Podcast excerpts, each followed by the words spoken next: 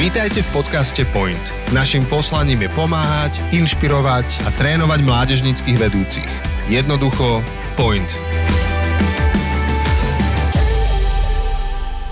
Milí kamaráti, ahojte, vítame vás znova po týždni a v túto nedeľu. Nevieme, aké máte vy počasie, my máme v Bardiove krásne slniečko a chcem sa vás teda spýtať, že ako, ako ste mali týždeň vy, mali ste aj domácu úlohu, mali ste nám dať vedieť. Ďakujem všetkým, ktorí ste nám napísali, aká myšlienka z, tých, z tých vlastne desiatich bodov, ktorých Peťo Michalčík, náš host, rozprával, vás najviac zasiahla a oslovila. Ak ste to nespravili stále, tak môžete spraviť a možno aj teraz, ako počúvate túto epizódu novú. Takže chcem privítať nášho hostia už v tomto treťom sedení. Peťo Michalčík, ahoj, vítaj. Ahojte.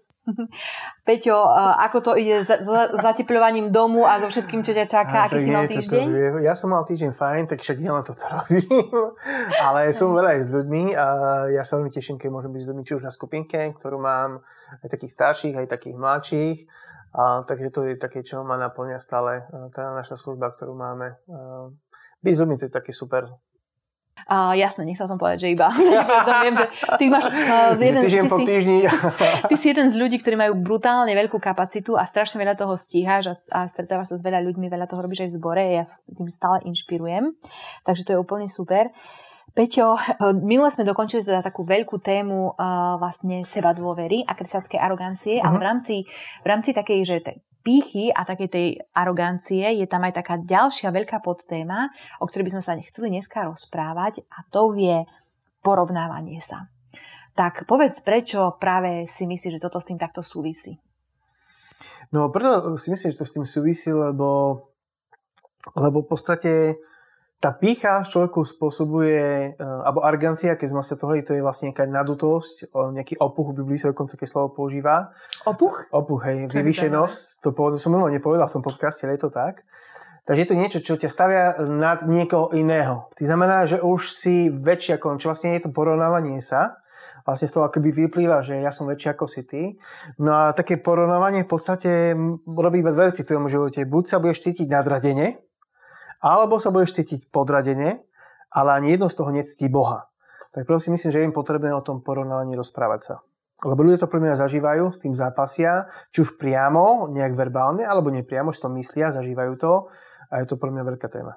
Hm, to je, Peťo, uh, veľká pravda, čo si povedal a vlastne možno sú ľudia prekvapení, ktorí to počúvajú. Mňa to tak trošku prekvapilo, lebo väčšinou, keď sa rozpráva o porovnávaní sa, tak sa tak z toho vidú akože skôr tá negatívna strana, že sa porovnávaš, cítiš sa zle, hej, ty sa mm-hmm. cítiš menej, že cítiš sa nie dosť dobrý a proti tomu sa snažíme pozbudzovať mladých ľudí, aby bojovali. Ale malo kedy sa hovorí o tom, že sa porovnávaš s niekým a vidíš toho lepšie.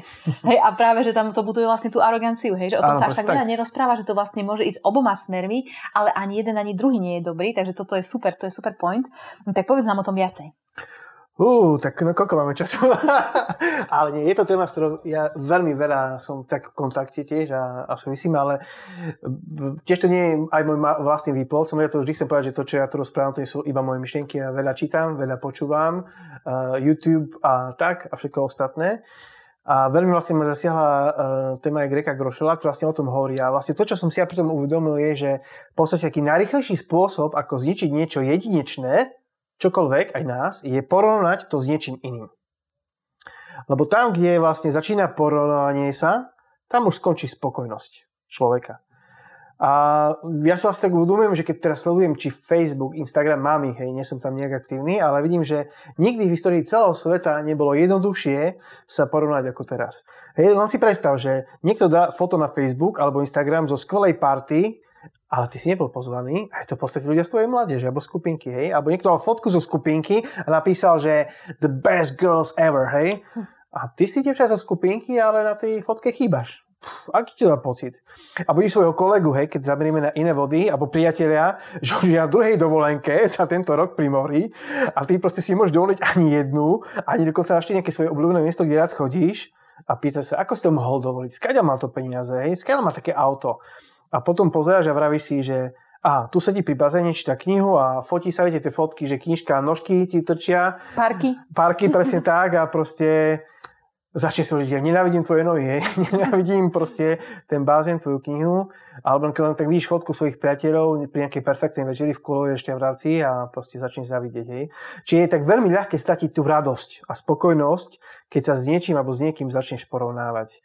Ale problém vlastne je ten, že my sa porovnáme na život za oponou, hej. Že my nevidíme, čo tam deje s perfektným Instagramovým životom všetkých ostatných a poznáme náš každodenný život a vidíme ostatných na pláži, na nejakom super mieste alebo nejakom skvelom aute alebo s nejakým skvelým zážitkom a možno si potom povieme, že tak ten môj život asi nestojí za nič a cíti sa nešťastne.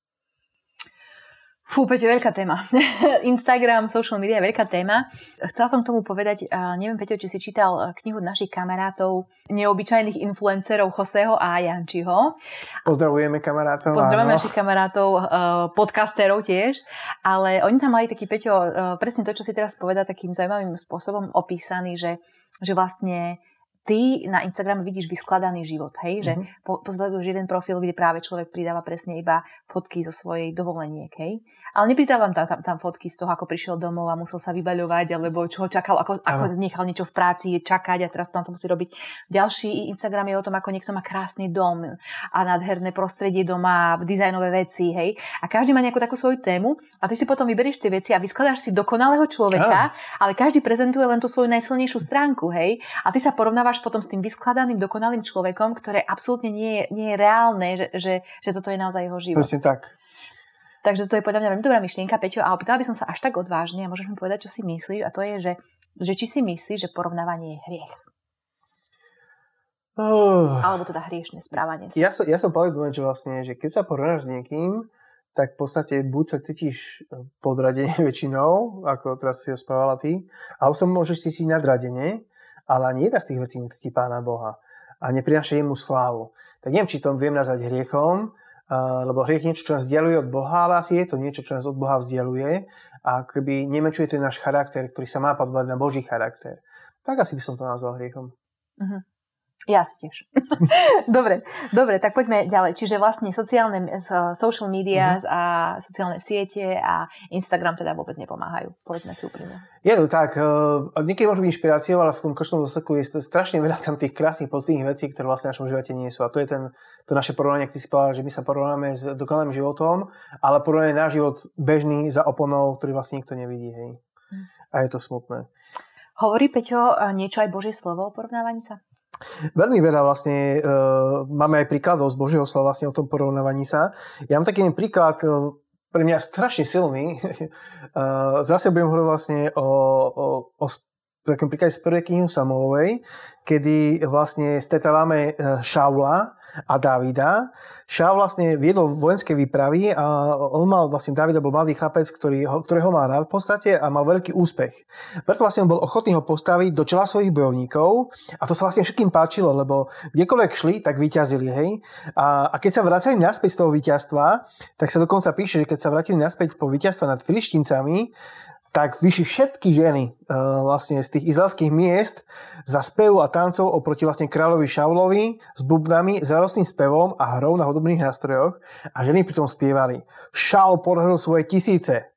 Tam je čiarka a úplne iný statement. Ale David, ten porazil svoje 10 tisíce. A, a úžasný príklad z Biblie, vlastne, ktorý presne o tom hovorí, že Šaul bol kráľ, ktorý mal všetko. Zrazu sa veľmi roznieval lebo tento popevok sa mu vlastne vôbec nepáčil, hej. Povedal si, že Davidovi prisúdili 10 tisíce a nie len tisíce, už len kráľovstvo mu chýba, hej. To si dokonca sám povedal. A od toho dňa sa píše v tom texte, Šal staré zazral na Davida. A keď sme čítali ďalej, zistíme, že ho chcel vlastne kvôli tomu zabiť. Lebo bol úspešnejší. Že krásny príklad Biblii vlastne o úspechu a o závisti a o porovnaní sa dokonca človeka, ktorý mal všetko, človekom, ktorý zase bol u ľudí jeho národu úspešnejší. Môžeš povedať presne, kde je to napísané, aby keby Môžem povedať kľudne, mm-hmm. že je to prvá kniha Samuelova, 18. kapitola, 5. až 9. verš. Super, super. Napadá ti aj nejaký text z Novej zmluvy? Nejaký text z Novej zmluvy? Uh, 2. Korinským. Uh, tam vlastne sa píše, že my sa však neodvažujeme zaradiť sa medzi tých, čo či porovnať sa s tými, čo odporúčajú samých seba, veď sú nerozumní a keď sa merajú podľa seba a porovnajú sa sami so sebou. Hej. To je vlastne text o porovnaní sa, že vlastne Pavol nám sám hovorí, že my nemám byť tými, ktorí sa majú porovnávať s druhými, ani samým so sebou. Uh-huh. Krásne k tomu vyzýva. Super, čiže je to téma nie iba v starej zmluve, ale aj v novej. Hej, hej, áno. Čo vlastne to porovnávanie v nás spôsobuje? No, uh, takú jednu vec, neviem, či ste sa, alebo ty, alebo ostatní stretli s tým, že vlastne že vlastne v nás vytvára ako keby takú krajinu, ja to nazývam, uh, ktorá má prírastok ší. Jeden vlastne kazateľ, ktorý ja dosť často počúvam, možno aj ľudia, ktorí počúvajú podcastu, poznajú, sa Andy Stanley, to vlastne mm-hmm. mám od neho, tak on vlastne raz hovoril o takej krajine The Land of R, ako krajina ší. To znamená, že ka- každý z nás chce byť jednoducho ší. Čiže čokoľvek ten druhý, my to chceme tiež. Aha, počkaj, ale už chápem, už chápem, chápem. Ty, myslíš, ty, myslíš, uh, ty myslíš druhý stupeň porovnávania sa, že krajší, tak, lepší, áno, áno, ší. toto Aha, myslím okay, ší. Okay, okay, Toto je jasne, to ťažké slovenčine, ale to krásne vyjadril. Uh-huh. Takže chceme byť bohatší, šťastnejší, kulovejší, zabavnejší, silnejší, krajší, to je vlastne to porovnávanie. Uh-huh. A problém mnohých je, že my nechceme byť len ší ale my pridáme k tomu ešte to naj, ten tretí stupeň, že sme najkrajší, najšťastnejší, mať najlepšiu dovolenku, najlepšie veci. A ja to vidím okolo seba, keď sleduješ vlastne ten Instagram, si, že, že každý chce mať tie najlepšie veci, ako má a že vlastne ako by sme prestali byť spokojní s tým, čo máme. Hej. A teraz, ak by sme bežali preteky, ja nechcem byť iba rýchlejší v tej pretekoch, ale chcem byť najrýchlejší. Nechcem byť len ten lepší, ale chcem byť najlepší nechcem mať lepšie veci a najlepšie veci, alebo nechcem mať iba veľa lajkov na Facebooku, alebo na, ale najviac lajkov, hej, s ostatnými. A ja poviem úplne za seba, mne sa tak často stávalo, že keď som nejaký post dal, tak som si kontroloval, že koľko ľudí dalo post mne, hej, alebo keď som niečo na YouTube a koľko dalo nejak, ne, niekomu inému, kto robil niečo podobné. A veľmi ma keď som ja menej, ako mal ten človek, hej, to je také somarinka, mm. ale vlastne tiež som s tým zápasil. Mm. To vlastne, Peťo, bola moja doplňujúca otázka, že, že vlastne, že či je to niečo, čo je v tvojom živote taká, taká akože veľká téma, hej, že či to nejak ty riešiš, alebo už si na to starý a už taký, už si zmierený s vecami? Som, Maria, som si že som na to starý, ale nie som. Ja mm-hmm. som to niekedy riešil, hlavne vtedy, keď som aj viedol mladíž, že človek chce to robiť dobre, chce byť predu, chce mať dobrú tému. Veľmi som bol skamený, keď uh, niekto za mnou neprišiel po téme a povedal, Peťo, bolo to super. Na druhej strane som veľmi vystel ako keby do výšin, keď niekto prišiel a povedal, Peťo, bola to super téma.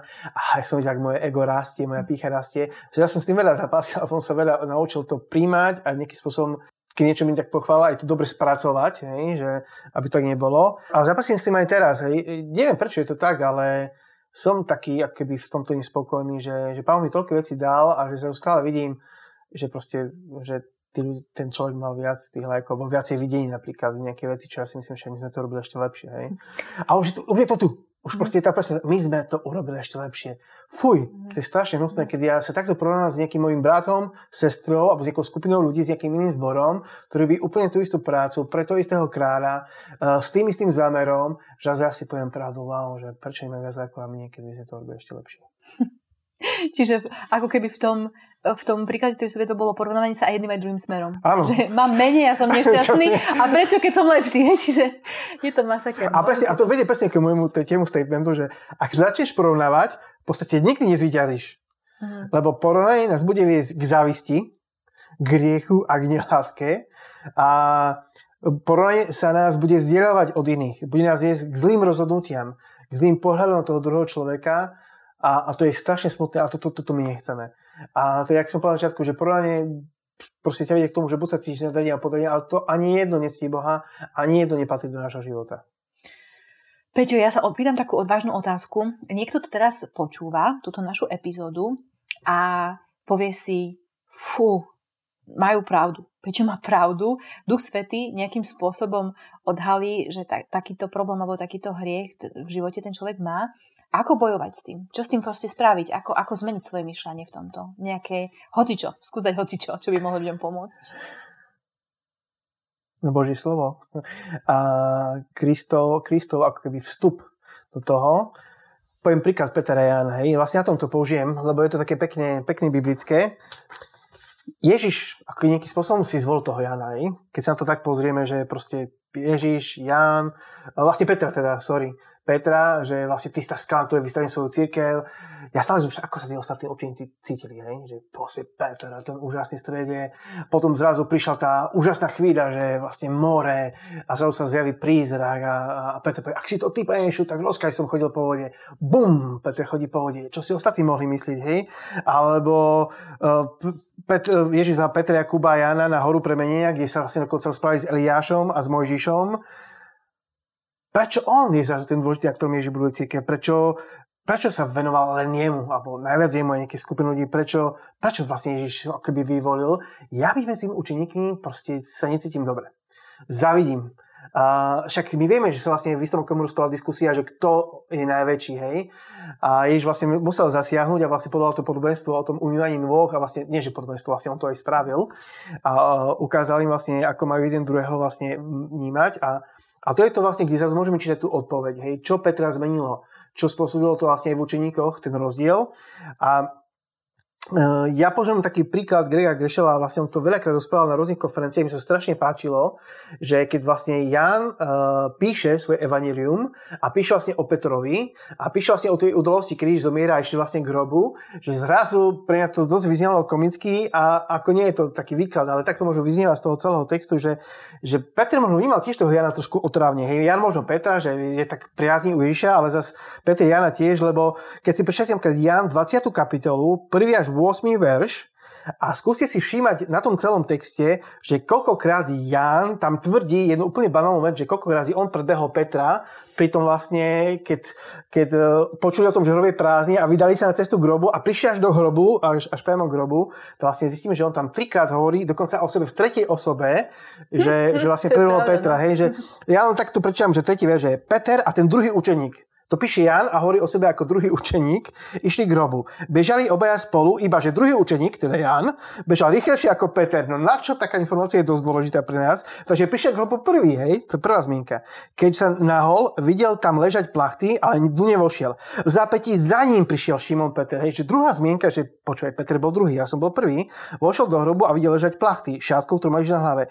Tá však nebola medzi plachtami, ale zvinutá osobitne na inom mieste. A osmieš hovorí, vtedy vošiel aj ten druhý učeník, ktorý prišiel k hrobu prvý, hej? Či Jan hovorí o sebe v tretej osobe, ale trikrát nám pripomenul v jednej obyčajnej pasáži, že vlastne on bol trikrát prvý než Peter, že, že ako sa ten, ten, ten Peter musel cítiť. A pre mňa to je najčudnejšia vec, že Jan jasne spomína trikrát, že predbehol Petra a a ďalšia udalosť vlastne sa stala, keď lovili ryby, hej, že Šimon vlastne po, po tých udalostiach povedal, že ja idem loviť ryby, hej, a oni povedali, a ja ideme s tebou. A vlastne on to ešte nespoznal, keď tam prišiel, ten príklad poznám, ideme rozoberať, ale učeník, ktorého mal Ježiš rád, povedal Petrovi, to je pán. No kto si myslíte, že ten je učeník, ktorého mal Ježiš rád? No to predsa Ján. A kto ten text napísal? No predsa Ján. Ján napísal o sebe, že učeník, ktorého má Ježiš rád, povedal Petrovi, že toto je pán. Ja som ho videl prvý, hej. Čiže Peter ho vôbec nepoznal a mohol byť zasapený svojim zlyhaním a nevidel ho, nepoznal ho.